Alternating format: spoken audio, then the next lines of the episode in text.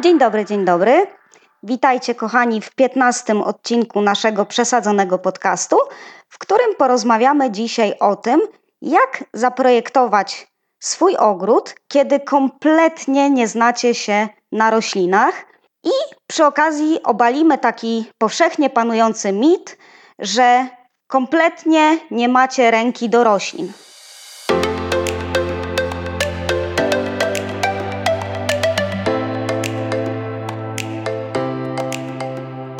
Co jesteśmy projektantkami ogrodów. To nie tylko nasza praca, ale nasza wielka pasja. Natura i zieleń to coś, wokół czego kręci się całe nasze życie. Projektujemy i prowadzimy podcast dla projektantów ogrodów o nazwie Bez Ogródek. Ogród to miejsce magiczne. Dlaczego? Bo w świecie, w którym natura ściera się z cywilizacją, ogrody są subtelną przestrzenią gdzieś pomiędzy nimi. Ogród to miejsce, w którym możesz współistnieć z otaczającą się przyrodą na co dzień i uczyć się jej na nowo, zyskując lepsze zdrowie i spokój ducha. Przesadzony podcast powstał dlatego, że chcemy dzielić się naszą wiedzą i doświadczeniem. Po co? Po to, aby jakość ogrodowych przestrzeni, z których korzystamy, rosła i dawała jej użytkownikom dokładnie to, czego potrzebują. Zapraszamy Ciebie serdecznie do świata ogrodów, które zachwycają. Iza Kaczmarek, Żaneta Wypiorcza. czyli przesadzony podcast.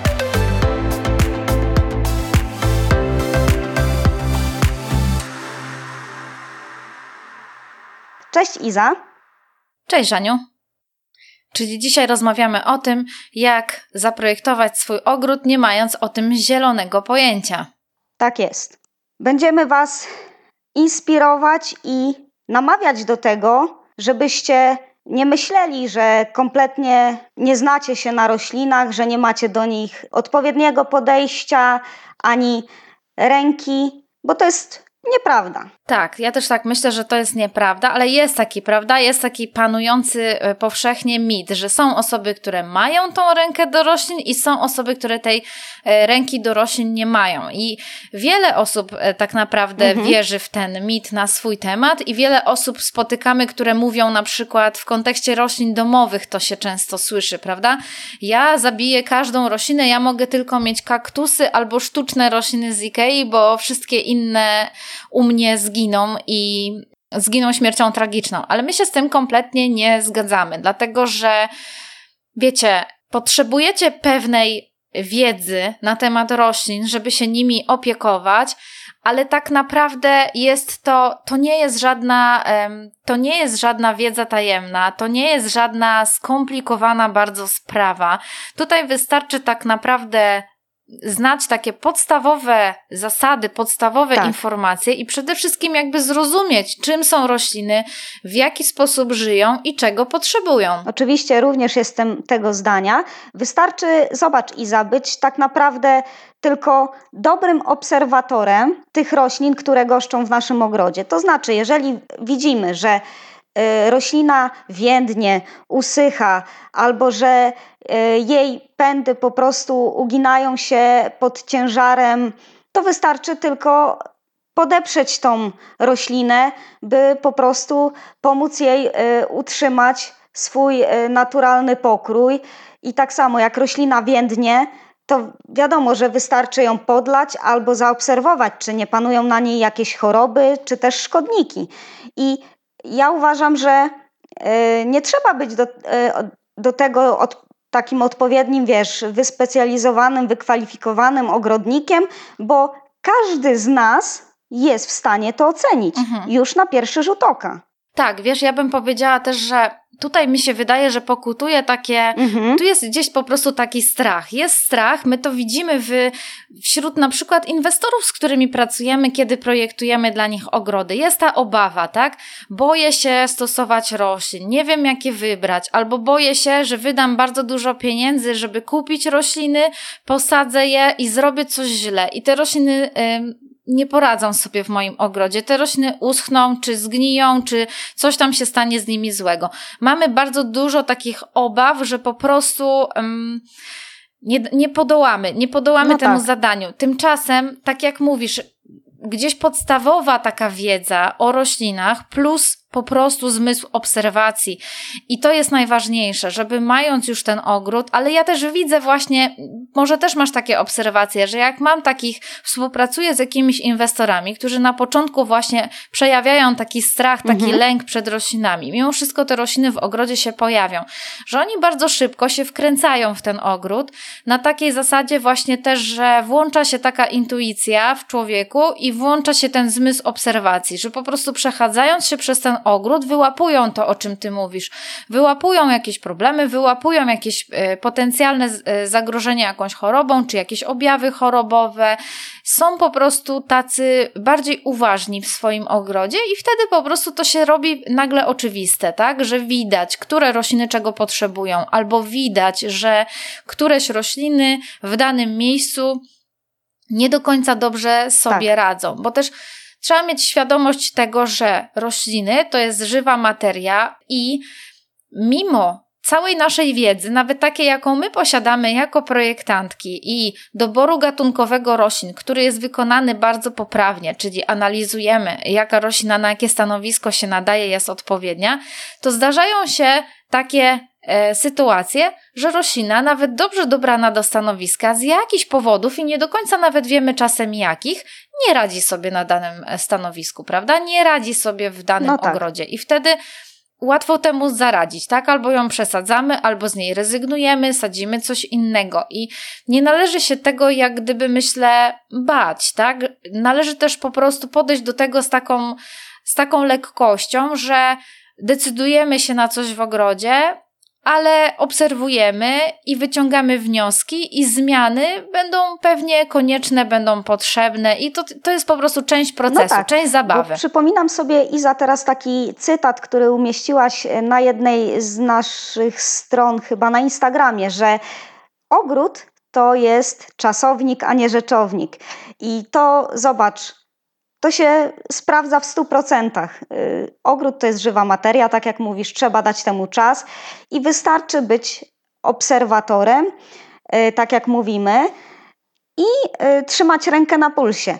W momencie, kiedy zobacz, część osób jest, oso są osobami początkującymi, jeżeli chodzi o ten ogród, i, i nie mają tej wiedzy, to zawsze mogą się wspomóc źródłami typu wujek Google, książki e, czy katalog Związku Szkółkarzy Polskich jest takim mm, podstawowym powiedzmy wademekum, jaki należy posiadać e, na swojej półce czy na swoim biurku, po to, żeby po prostu zaznajomić się z tymi roślinami i wiedzieć, jakie są ich podstawowe potrzeby i wymagania, by cieszyły nas przez wiele, wiele lat. Mhm. I tego każdy musiał się nauczyć. Ja, e, nawet będąc studentką, również musiałam poznać pewne podstawy, tak? I nie oszukujmy się, każdy, kto decyduje mhm. się na ogród, musi zrobić takie pierwsze kroki.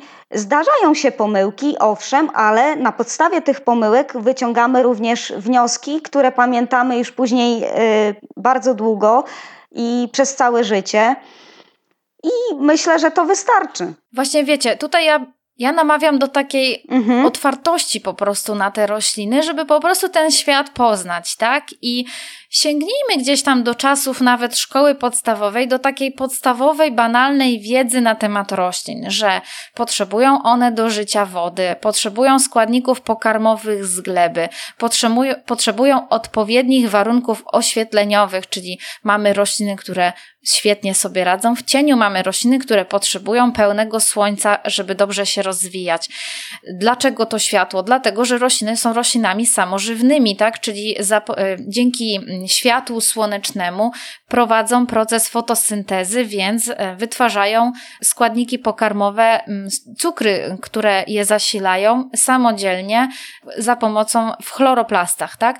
No to już jest taka bo, bo biologiczna wiedza. Tego nie potrzebujemy wiedzieć jakby na co dzień, ale tylko mieć tego świadomość, tak? I, i mając tego świadomość, już wtedy obserwuję i wiem, że ta roślina, w ogóle jeszcze fajnie jest poznać takie roślinne sekrety tak. w sensie ich przystosowań, prawda? Przystosowań do warunków, bo Ja na przykład, kiedy już widzę, znam trochę ten świat roślin i tak, widzę roślinę domową, która ma e, grube, mięsiste liście, w których, wodę. w których gromadzi wodę typu y, aloes, typu popularna sansevieria, tak? Ma takie um, gruboszowate um, liście, tak? To są rośliny, które w ten sposób przystosowały się do tego, że może być im bardzo gorąco, mogą mieć okresowe niedobory wody i one się przed tym bronią, kumulując ją w tak. swoich tkankach. Są rośliny na przykład o zabarwieniu niebieskim liści. To są rośliny przystosowane do życia w cieniu, tak? Do życia w ograniczonym oświetleniu, typu funkie w naszych ogrodach.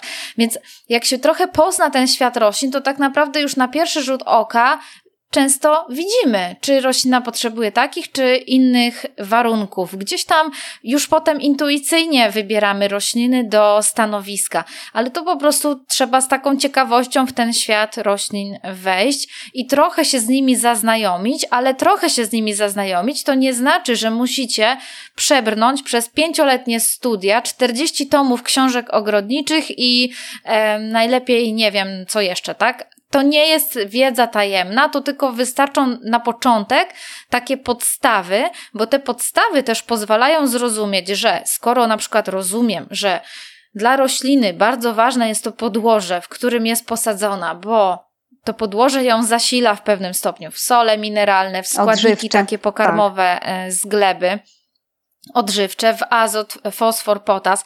Jeżeli ja sadzę, zakładam swój ogród i sadzę roślinę w bardzo słabą glebę, no to nie mogę się spodziewać spektakularnych efektów, tak?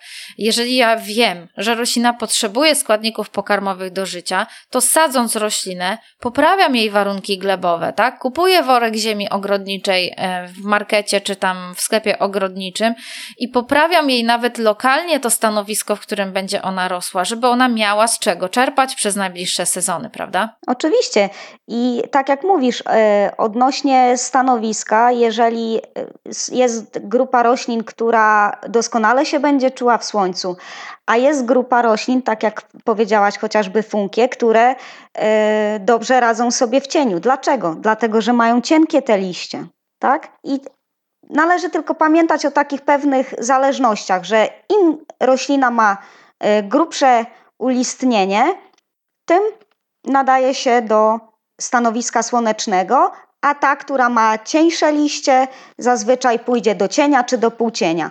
I, i jeżeli chodzi o kwasowość mhm. gleby, jest podobnie, bo jest grupa roślin, która charakterystyczna i to są e, rośliny wrzosowate, które urosną tylko na tym kwaśnym podłożu, a nie poradzą sobie na podłożu e, zasadowym, prawda? I to są oczywiście różaneczniki, azalie y, czy popularna hortensja czy borówka amerykańska. Zobacz, zobaczmy na przykład tak intuicyjnie, myśląc, myśl, myśląc w tych kategoriach, o których mówimy, spójrzmy na przykład na lawendę. Z tym wąziutkim, zredukowanym listkiem, który w dodatku jest taki jasny, szarawy, żeby odbijać, e, żeby odbijać światło jest zredukowany, jest nawet pokryty lekko kutnerem, takim kutnerem, tak. czyli takimi włoskami, które mają zapobiec parowaniu tej rośliny. On jest taki cienki, żeby ona nie wysychała. Więc Patrząc na lawendę, już rozumiecie o czym mówimy, że to widać już na pierwszy rzut oka, że to jest roślina, która przystosowała się do tego, żeby żyć w pełnym słońcu. No to jest roślina z basenu Morza Śródziemnego, tak, z gorętszego niż u nas klimatu i w pełni się do tego przystosowała tym, jakie ma ulistnienie, tym, w jaki sposób e, radzi sobie na, na co dzień właśnie z niedoborami wody. Oczywiście. I takie podstawowe y, tylko elementy y, musimy mieć po prostu na swojej uwadze.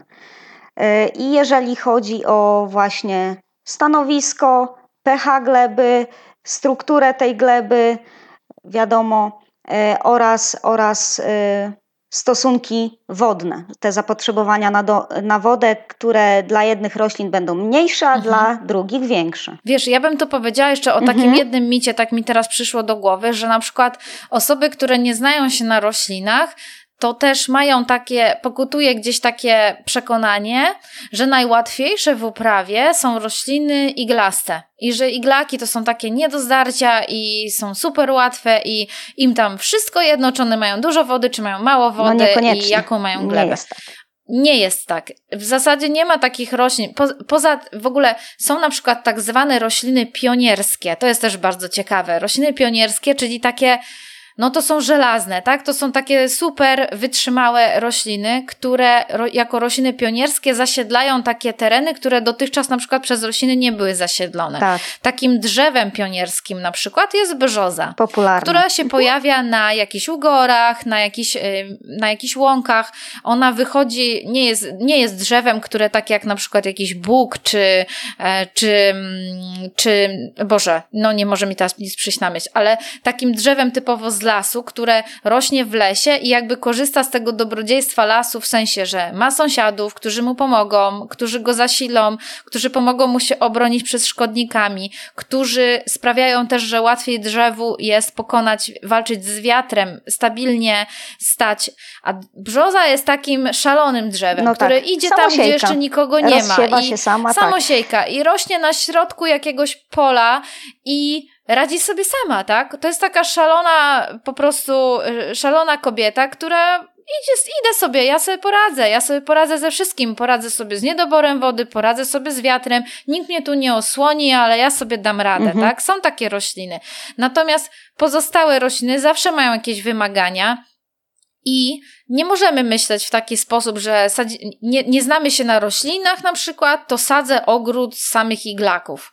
Bo raz, że wcale tak nie jest, że jest im wszystko jedno. Jeśli się o nie odpowiednio nie zadba i też nie dobierze ich do stanowiska, to też nie będzie wcale udane ta, udany ten ogród.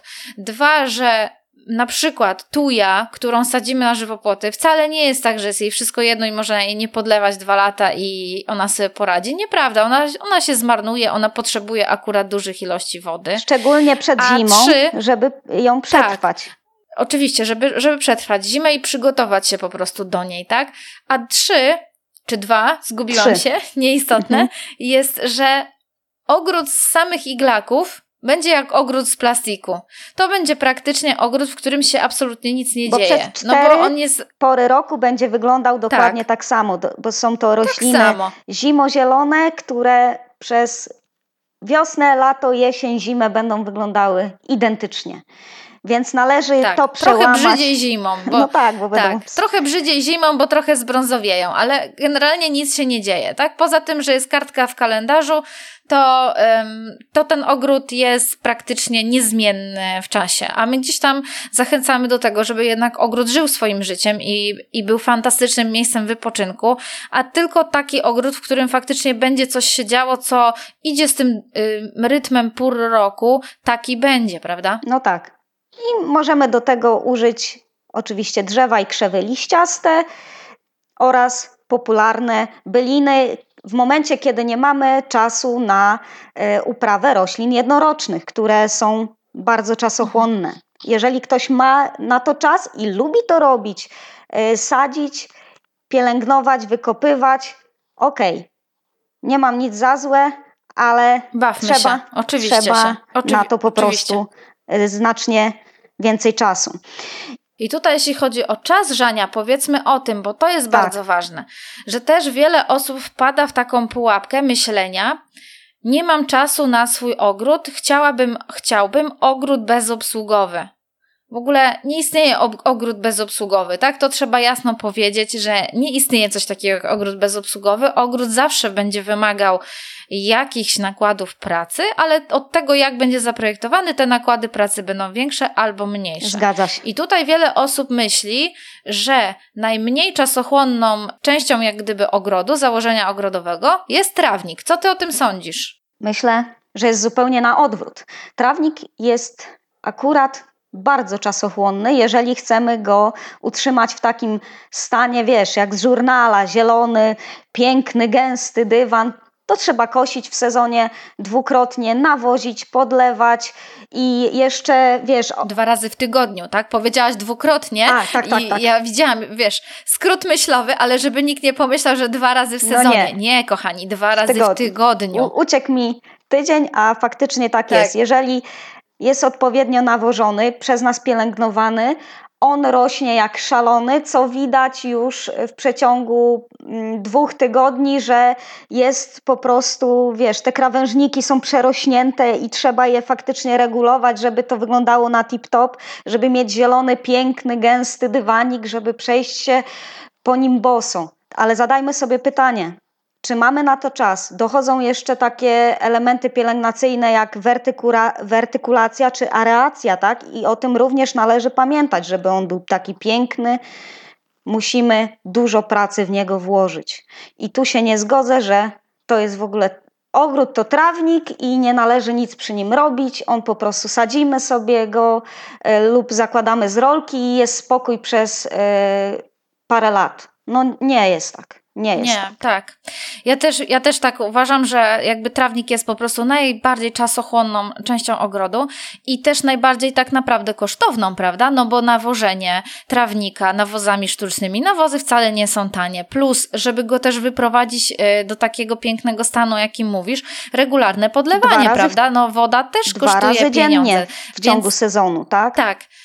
Więc trawnik w porównaniu z rabatą bylinową, a już w ogóle na przykład z rabatą jakąś ziołową, z takich roślin właśnie z basenu śródziemnomorskiego, posadzonymi w żwirze, jest ekstremalnie czasochłonny i też kosztochłonny. Tak jest. Także należy mieć to w swojej świadomości i na swojej uwadze. Po prostu nie bójmy się roślin, bo tak naprawdę mm, mając takie podstawowe, podstawową wiedzę o ich uprawie, każdy jest w stanie sobie wybrać rośliny do ogrodu, dobrze je posadzić, a potem o nie zadbać, tak, aby naprawdę cieszyły swoim pięknym wyglądem i zdrowym, fajnym rozwojem. Każdy jest w stanie to ogarnąć. Natomiast, jeżeli, zwłaszcza to jest dla Was, zwłaszcza rabaty wszelkiego rodzaju z roślinami ozdobnymi, nie tylko z bylinami, ale też z krzewami i tak dalej, są dla Was, jeżeli właśnie chcecie ogrodu bezobsługowego. Jeżeli chcecie mieć mniej pracy w ogrodzie, to tym bardziej sięgamy po rośliny, a ograniczamy powierzchnie trawnikowe. I za to może teraz przedstawmy takie siedem kroków, które prowadzą do y, takiego zaplanowania udanych przez nas nasadzeń roślin. Mhm, mhm. Okej. Za, zaczniesz? To może ja dopowiem, tak. Dobra. Siedem, y, mamy dla Was siedem kroków do zaplanowania udanych nasadzeń w ogrodzie. Po pierwsze, musicie odpowiedzieć sobie na pytanie, jakie rośliny będą odpowiednie na dane stanowisko. Czyli musicie przeanalizować wymagania roślin co do nasłonecznienia, żyzności i przepuszczalności podłoża, również mrozoodporności, bo są rośliny bardziej odporne na mróz i mniej, wymaganego pH gleby, potrzeb wodnych i wrażliwości na warunki atmosferyczne. Jeżeli znamy potrzeby roślin i przeanalizowaliśmy, jakie mamy stanowisko, czyli co dzieje się w naszym ogrodzie, jakie tam warunki panują, no to jesteśmy w stanie te punkty styku znaleźć i wybrać odpowiednie rośliny na dane miejsce w naszym ogrodzie. Oczywiście. I też należy pamiętać o tym, że rośliny jest, y, będą dobrze się czuły w swoim towarzystwie, a z inną grupą roślin już nie. I co mam tu na myśli? Są tak, y, są tak zwane dobre i złe sąsiedztwa. Wiadomo, że roślin wrzosowatych nie posadzimy y, na rabacie, która będzie zasadowa, która będzie miała to zasadowe podłoże, glebę, tylko posadzimy je na stanowisku odpowiednio wydzielonym, które będziemy e, zasilać nawozami e, odpowiednimi dla tej grupy roślin i będzie, będą one żyły w odpowiednim dla, swoje, e, dla swojego rozwoju stanowisku, czyli tym kwaśnym stanowisku, stanowisku o kwaśnym pH, tak? Czyli nie, nie utrudniamy sobie życia po Tak. prostu. Nie utrudniamy sobie życia i nie wciskamy na rabatę o obojętnym podłożu rododendronów, które wymagają kwasowego i potem kombinacje alpejskie, jak to zrobić, żeby tej roślinie zapewnić te odpowiednie warunki, Tak prawda? Im prościej, tym lepiej. No tak. Jeszcze należy pamiętać, słuchajcie o tym, żeby zestawiać ze sobą rośliny w taki sposób, aby tworzyły y, nam piękną kompozycję. Czyli należy mhm. wiedzieć, które y, zestawienia będą ze sobą dobrze współgrały, zarówno jeśli chodzi o pokrój danej rośliny, jak i jej barwę, czy też ciągłość kwitnienia, tak? I co mam tu na myśli? Mhm. Nie sadźmy tego, y, co kupimy w sklepie ogrodniczym bądź w szkółce, tak jak leci, bo widzimy, że dana sadzonka jest w momencie, gdy ją kupujemy, jest mała, tylko miejmy na uwadze to, że każda roślina rośnie i osiąga docelową swoją wysokość po kilku latach. Nie tylko y, jeżeli chodzi o właśnie pionowy wzrost, ale też o swoją szerokość, tak? Więc trzeba mieć na uwadze to, żeby sadzić je w taki sposób, aby zachowywać pewną taką piętrowość, żeby rośliny najniższe były posadzone na początku takiej robaty, później rośliny o średniej wielkości i na koniec te rośliny, które będą najwyższe i które będą przy okazji tłem dla tych roślin, które są na początku tej rabaty. Zgadza się. Czyli wybieramy rośliny do stanowiska. To jest punkt pierwszy. Po drugie, zastanawiamy się i analizujemy te dobre i złe sąsiedztwa, czyli upraszczamy sobie późniejszą pielęgnację ogrodu. Po trzecie, zastanawiamy się, jak zestawić ze sobą rośliny, aby stworzyły piękną kompozycję. To jest to, o czym ty mówisz, dlatego że bardzo częstym błędem jest, że wpadamy w jakiś szał zakupów, kupujemy tysiące roślin, no może nie tysiące, ale setki czy dziesiątki po sztuce czy po dwie sztuki i tworzymy jakiś taki ogród botaniczny, jakąś taką zbieraninę, sadzimy jedno obok Albo drugiego. Albo coś na przykład, Iza, zobacz, ale potem często tak... ludzie dostają na początku, jak tworzą swój ogród, coś od sąsiada, coś od cioci, coś od babci. Dostają, tak. dostaniecie. Prezenciki. Jak tworzycie swój ogród, to dostaniecie prezenciki. Tu jest, tu się kłania asertywność. Jeżeli te prezenciki nie mają przydatności w waszym ogrodzie, przekażcie je dalej, dajcie komuś innemu, tak? Nie sadźcie na siłę prezencików od teściowej, bo to jest właśnie początek końca kompozycji ogrodowej. Nie można tego robić. Okej, okay. potem ta kompozycja właśnie jest ważna, tak? Czyli są różne sposoby na to, aby komponować y, rośliny w ogrodzie i o tym będziemy Wam jeszcze mówić pewnie w kolejnych odcinkach, też w naszych artykułach na blogu. Jest o tym w minikursie na naszej stronie, który możecie bezpłatnie pobrać. Kolejna rzecz to jest paleta kolorystyczna i to, co ty tak. mówisz, czyli ciągłość kwitnienia. Bo chodzi nam o to, żeby zaprojektować taki ogród, w którym zarówno wiosną, na przedwiośniu, latem, jesienią i zimą jest coś pięknego, jest coś ozdobnego, coś przyciągającego nas wzro nasz wzrok. I bardzo ważne jest to, co ty mówisz, czyli rozmieszczenie roślin, biorąc pod uwagę ich wysokość, siłę wzrostu i docelowe rozmiary. I to jest też bardzo częsty błąd, kiedy nie znamy się na roślinach, że kupujemy maluszki w szkółce i sadzimy je dosyć gęsto, dosyć um, ciasno. Żeby mieć szybki I jak te efekt. rośliny urosną, Mhm. Tak, ale to jest zgubne i jak te rośliny urosną, a urosną szybciej niż myślicie, wtedy mamy bardzo takie skumulowane te nasadzenia, a rośliny też zaczynają chorować, tak? Konkurują ze sobą o światło i to jakby absolutnie nie jest korzystne zjawisko posadzić więcej roślin na, w, takim, w takim skumulowaniu, w takim zagęszczeniu. No i jakby to wszystko zebrać, czyli wszystkie rośliny są odpowiednio dobrane, należy przede wszystkim też przemyśleć zamierzony efekt kompozycyjny, czyli jak te rośliny pasują do naszego stylu ogrodowego, do nastroju, jaki chcemy w tym ogrodzie stworzyć, tak? Jeżeli planujemy na przykład ogród, który będzie taki delikatny, zwiewny, romantyczny, no to dopasowujemy do tego Odpowiednie rośliny. Więc tutaj tak które tak. wprowadzą ten Jest to ruch taka... i lekkość do, do tak. ogrodów i, i taki, wiesz, taki, no ja już widzę te tonacje i w ogóle. Dobra, bo się zaraz rozmarzę. No już się rozmarzyła, dobra. I słuchajcie, to jest tak naprawdę do przejścia, to jest łatwe, to jest, to tylko tutaj się kłania pewnego rodzaju startowa dawka wiedzy, jak startowy nawóz dla roślin, też one tego potrzebują.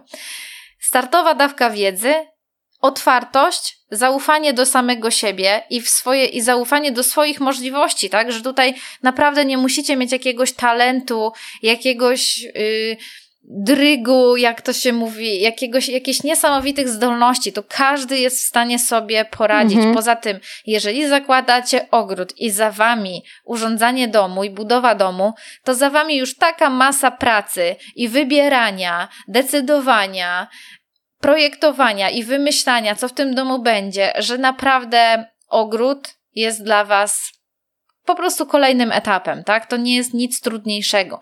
I tu też warto o tym powiedzieć, o tym często mówimy, że ogród to jest zielony salon, ogród to jest wasze kolejne pomieszczenie waszego domu, tylko że to jest na zewnątrz, to się znajduje na zewnątrz, ale tutaj tak jakby wszystkie zasady, którymi kierujemy się projektując nasze wnętrza, dobierając materiały i tak dalej, mają takie samo zastosowanie przy projektowaniu ogrodu. Tutaj tylko skala jest większa. No tak. Iza, ja sobie tak myślę, że należy jeszcze nadmienić, że y, naprawdę, jeżeli ludzie boją się na samym początku o ten swój przyszły ogród marzeń, to jest jeszcze jedno rozwiązanie. Podstawowe zasady, o których mówimy, i można też zrobić tak, żeby czuć tą, y, nabrać tej pewnej takiej, wiesz, wiedzy i pewności, samego siebie można ograniczyć e, daną liczbę gatunków występujących w tym ogrodzie i e, możemy ich mieć nawet 20. Nie musi być to, wiadomo, 120 czy 150 gatunków, jak wiesz, zaraz zakładamy ogród i, i, i rzucać się w ten wir i wtedy łapać się za głowę, o yy, niepowodzenie w ogóle, co ja narobiłam i chciałam, żeby było tak pięknie, a, a wyszło jak zwykle, nie? To też nie o to chodzi. Jeżeli nie mamy takiej jeszcze wiedzy na samym początku, zakładając ten swój ogród, kupmy sobie mniejszą ilość roślin, zobaczmy, jak one się zachowują na danym stanowisku, w danym ogrodzie, kupmy sobie takie top of the top nas jako projektantów, roś, czyli roślin takich niezawodnych i które w każdych warunkach środowiskowych sobie poradzą na każdym stanowisku. I wtedy będziemy mogli spać spokojnie, tak? Bo, bo są takie mhm. rośliny, które no, nadają się praktycznie do każdych warunków. Praktycznie, tak. Natomiast są sprawdzone tak, wiele osób kwitną i cieszą nas przez cały sezon. I są to rośliny zimozielone, Takie... byliny tak. i tak dalej, i tak dalej. Takie rośliny, które robią robotę tak. po prostu. Takie, po takie sięgajmy i warto właśnie sięgać po takie łatwe w uprawie, które nie są wymagające, które nie zrobią wam pod górkę i będzie wam stosunkowo łatwo po prostu zacząć. A wiele osób, tak jak mówisz, zastanawia się, ile w zasadzie tych roślin, tych gatunków jest potrzebnych, żeby stworzyć ogród. To ja bym powiedziała, że nie ma odpowiedzi jasnej na to pytanie, dlatego że ja uważam, że na przykład nowoczesny, minimalistyczny ogród mogłabym zaprojektować korzystając z 10 gatunków I roślin. wystarczy. I to jest wszystko. Tak. I to wystarczy. Naprawdę. I zastosować je trzeba... w różnych y, tak. zakątkach ogrodu i y, zrobić tą powtarzalność taką, i wtedy ten ogród będzie tworzył nam z budynkiem po prostu spójną całość, o czym też często tak, i przypominamy. Wtedy Oczywiście. I wtedy zobacz, mając 10, 15, no 20 gatunków w swoim ogrodzie, jest to naprawdę do ogarnięcia. Wtedy naprawdę dobre jakieś notatki, jakiś taki dziennik ogrodniczy sobie prowadzić, zrobić sobie notatki, co się posadziło, co to jest za roślina, wypisać sobie jej wymagania, żeby do takiej pomocy naukowej w każdej, w każdej chwili jakiegoś zawahania, jakiejś wątpliwości po prostu sięgnąć. Do swojej ściągi, Można sobie tak. stworzyć tak, taka ściąga można sobie dla swojego ogrodu stworzyć taką ściągę, jaką my tworzymy dla naszych klientów, czyli w danym miesiącu jakie prace należy przeprowadzić. Tak jak znajdę informacje wybierając roślinę, to znajdę też w ten sposób informacje, jakich ona zabiegów pielęgnacyjnych potrzebuje i mogę sobie po prostu, możecie sobie po prostu zanotować, tak, że ta roślina wymaga przycinania wtedy, a wtedy, a nawożenia wtedy, a wtedy. I z taką ściągą będzie Wam to naprawdę łatwo ogarnąć. No tak, wystarczy tylko tylko nazwa rośliny, podręcznik albo wujek Google i jesteście w stanie ogarnąć podstawowe informacje, a jeżeli będzie to mniejsza ilość gatunków, y, tym bardziej wierzymy w to, że y, to się uda.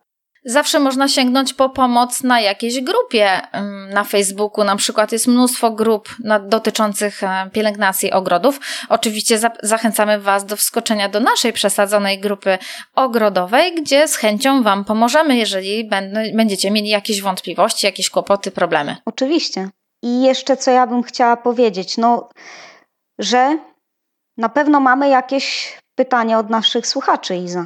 Tak, mamy pytanie, w ogóle tak, mam nadzieję, że Stały zachęciłyśmy Was do tego i tak, i, i, zachęciłyśmy Was do tego, żeby po prostu ogrodowo uwierzyć w siebie i że to nie jest nic trudnego i że z odpowiednimi narzędziami i pomocą i pewną dawką startową wiedzy wszystko jest jak gdyby do zrobienia.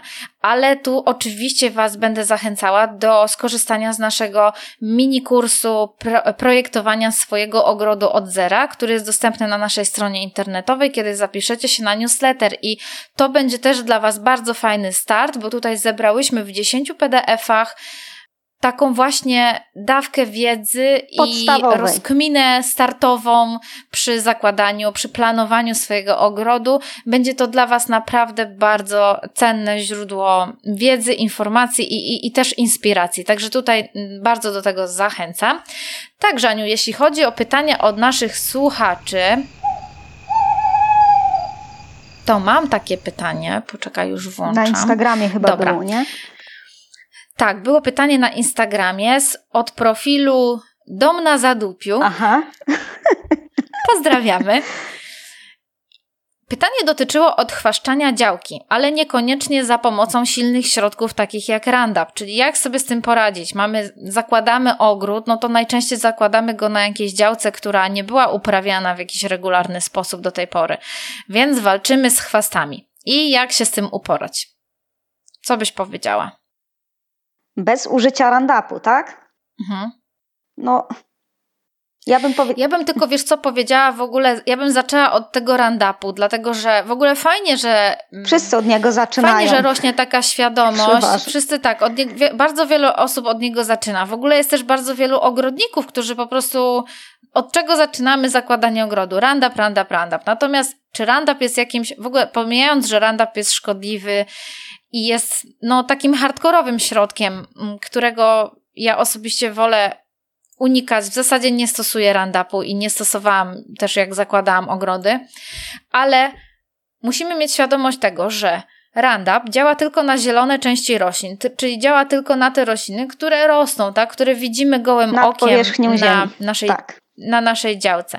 Absolutnie nie działa on na to, co w ziemi się znajduje, a w ziemi, jak wiadomo, jest największy bank świata, bank nasion, tak? Nasiona wszelkiego rodzaju chwastów wszelkiego rodzaju roślin, które mogą w glebie żyć kilka, kilkanaście, kilkadziesiąt, a nawet kilkaset lat. Więc podstawowy błąd, jaki robimy, jest jaki, Żaniu? No, podstawowy błąd, yy, od jakiego w ogóle zaczynamy, to przekopujemy tą swoją działkę na początku i wzruszamy tą glebę. A jeżeli wzruszamy glebę, to i wzruszamy wszystko, co się w niej znajduje, a, yy, także te nasiona, które rozsiewają się dalej i w konsekwencji kiełkują, tak jak mówisz, może to trwać y, trochę czasu, nie? Kilka lat, kilkanaście, kilkadziesiąt i, i wtedy się... Nasiona są cierpliwe. I tak. wtedy się drapiemy po głowie. Co jest nie tak? Dokładnie, Zrobiłem wszystko, przerzuca... co należy. Użyłem Roundup, przekopałem glebę y, glebogryzarką, y, widłami, ręcznie. Zrobiłem wszystko jak należy, a te chwasty i tak są i tak będą, bo, no bo będą właśnie one... zrobiliście im e, dobrą robotę w tym momencie, prawda? Przerzucając pracę. glebę. To raz, a tak. dwa, zobacz Iza, że y, też chwasty dostają się do naszego ogrodu z sąsiednich działek za pomocą wiatru. I nie ma czegoś takiego jak ogród bez chwastów. Nie widziałam w życiu takiego ogrodu, także prosimy, nie załamujcie się. To nie jest tylko wasz problem. To jest problem powszechnie Ja bym powiedziała tak.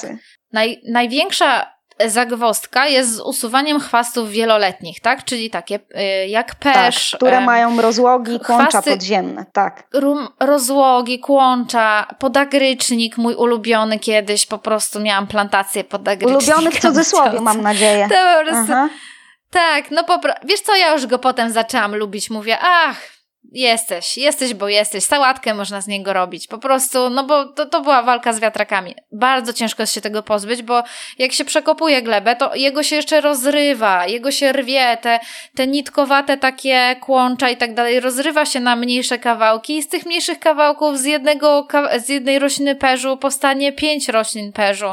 Więc to jest po prostu niekończąca się opowieść. Tak. Tak. I kiedy my przeż... właśnie mówimy, to, to, jest, to jest tak, nasionko sobie jakiegoś chwastu siedzi sobie w glebie i czeka na swoją kolej. Przychodzi ogrodnik, przerzuca glebę, a nasionko mówi: Jej, jupi, to jest mój czas, teraz wam pokażę i urosnę wielki i silny. Nie, I wydam kolejne. To jest, to jest I wydam kolejne nasiona i nie, nie obrobi się z robotą. Tak, i chwast patrzy na ogrodnika i się śmieje złowieszczo. Dokładnie tak jest, dlatego musimy, dobrze jest na przykład przyjąć inną ścieżkę i, i, i tak, owszem, z chwastami wieloletnimi walczymy i tutaj po prostu walka wręcz, y, czyli no po prostu wygrzebujemy, tak, te kłącza perzu i tak dalej, po prostu mechanicznie się usuwa. Na to nie ma innego sposobu. Tutaj żaden Roundup, ale ani żaden inny magiczny środek niestety tego nie pokona. Natomiast ja bym e, zachęcała do stosowania takich naturalnych metod uprawy i też pokonywania chwastów tym samym. Jeżeli chcecie w taki naturalny bardziej sposób prowadzić ogród i wiem, że jakąś tam na przykład rabatę będę zakładała za 6 miesięcy, czy na przykład będę zakładała wiosną, możemy przygotować się do tego już jesienią i na tym miejscu po prostu położyć kartony, rozłożyć po prostu taką grubą tekturę, byleby to nie były takie, można oczywiście z, z jakiegoś odzysku, byleby to nie było farbowane z napisami, z nadrukami, żeby tak. nie wprowadzać Farby do gleby szkodliwych e, tak. substancji, tak? tak? Mhm. Tak, kładziemy kartony i teraz co my robimy? Odcinamy chwastom dopływ światła, więc one zaczną po prostu obumierać i docelowo nie będzie nic pod tym e, kartonem. Docelowo też karton się rozłoży i po prostu użyźni glebę materią organiczną. I co wtedy robimy? Wtedy zakładamy naszą rabatę, ale nie przerzucamy ziemi, bo jak przerzucimy ziemię, to w zasadzie game over, start again. Po prostu wszystko zacznie się, cały proces zacznie się od nowa, tak? Nie robimy tego. Sadzimy po prostu rośliny i ściółkujemy mocno glebę. Ściółkujemy grubą warstwą, najlepiej jakiegoś kompostu albo przekompostowanej kory i tym zyskujemy też tą przewagę właśnie, że świeżo jakiś tam szalony chwast, który jednak będzie chciał wyrosnąć, będzie musiał najpierw sięgnąć światła, więc wiele chwastów się podda na tym etapie, tak? Bo nie sięgną tego światła i po prostu obumrą, więc chwastów już w tym ogrodzie będzie dużo mniej. To jest ogólnie, tutaj teraz mówimy o tym w parę mhm. minut, ale to jest tak naprawdę dosyć. no to jest praca na kilka miesięcy i dosyć skomplikowany, znaczy nie skomplikowany, ale długi proces. Może nagramy o tym osobny odcinek, jeśli dacie nam znać, że to będzie dla Was pomocne. No tak, ale zobacz, y, tak jak mówiłaś odnośnie tego materiału e, ściółkowego, to część ludzi zastosuje żwir, a część znajdzie się takich ludzi, którzy zastosują e, różnego rodzaju rośliny zadarniające. Czyli mhm. to może być irga, to może być berberys, to może być karmnik kościsty, to może być flok skrzydlasty, który tworzy piękne, kolorowe poduchy i ma takie żywo-zielone, kujące ulistnienie, y, nawet kiedy kwiaty przekwitną i jest wtedy również dekoracyjny. Także tych rozwiązań y, odnośnie ściółek mamy bardzo dużo. To od nas zależy, jaką mhm. po prostu wybierzemy. No dobra, powoli wychodzimy z tego ogródka. Kończymy ten odcinek. Mamy nadzieję, że dał Wam trochę kopniaka wiary w siebie, jeśli chodzi o Wasze ogrodowe zdolności, bo my wierzymy, że one są naprawdę duże, a my tutaj z całego serca w naszym podcaście i na naszym blogu, na, naszym, na naszych e, social mediach będziemy Was wspierać w tym, żeby te ogrody powstawały i powstawały coraz piękniejsze, coraz odważniejsze też, coraz takie bardziej zuchwałe sięgajmy po ciekawe rośliny, sięgajmy po fajne rośliny, po fajne zestawienia. Iza. I nie bójmy się absolutnie tutaj niczego. Iza, wiesz co, ja myślę, że każdy ma te zdolności, tylko po prostu to niewiara w siebie powoduje, że, że myślimy tak, a nie inaczej. Więc będziemy te przekonania y, po prostu zmieniać. Tak. Zmieniać i mówić, że każdy może być ogrodnikiem w swoim ogrodzie. Bo to jest prawda. Ja się tego nauczyłam, ty się tego nauczyłaś, nauczyły się tego osoby i młodsze od nas, i te, które są starsze. Się tego nauczyły. Także Tak, pokolenia się tego nauczyły. Słuchajcie, więc jeżeli jeszcze myślisz, że nie masz ręki do roślin, to weź to już w końcu wyrzuć ze swojej głowy. Zamów sobie superowy, słomkowy kapelusz na lato i śmigaj do ogrodu po prostu pokonywać swoje, swoje tak Stare naprawdę przekonania, jakieś ograniczenia i swoje przekonania. A rośliny ci pokażą, że jesteś wspaniałym ogrodnikiem.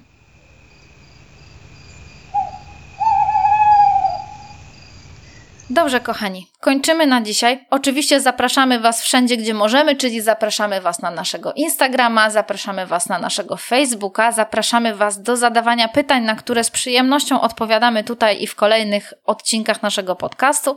Będzie nam przemiło, jeśli je nagracie nam w formie wiadomości głosowej, którą będziemy mogły puścić tutaj w podcaście i do tego Was serdecznie zachęcamy. No dajcie nam tą frajdę i, i, i prosimy o to serdecznie.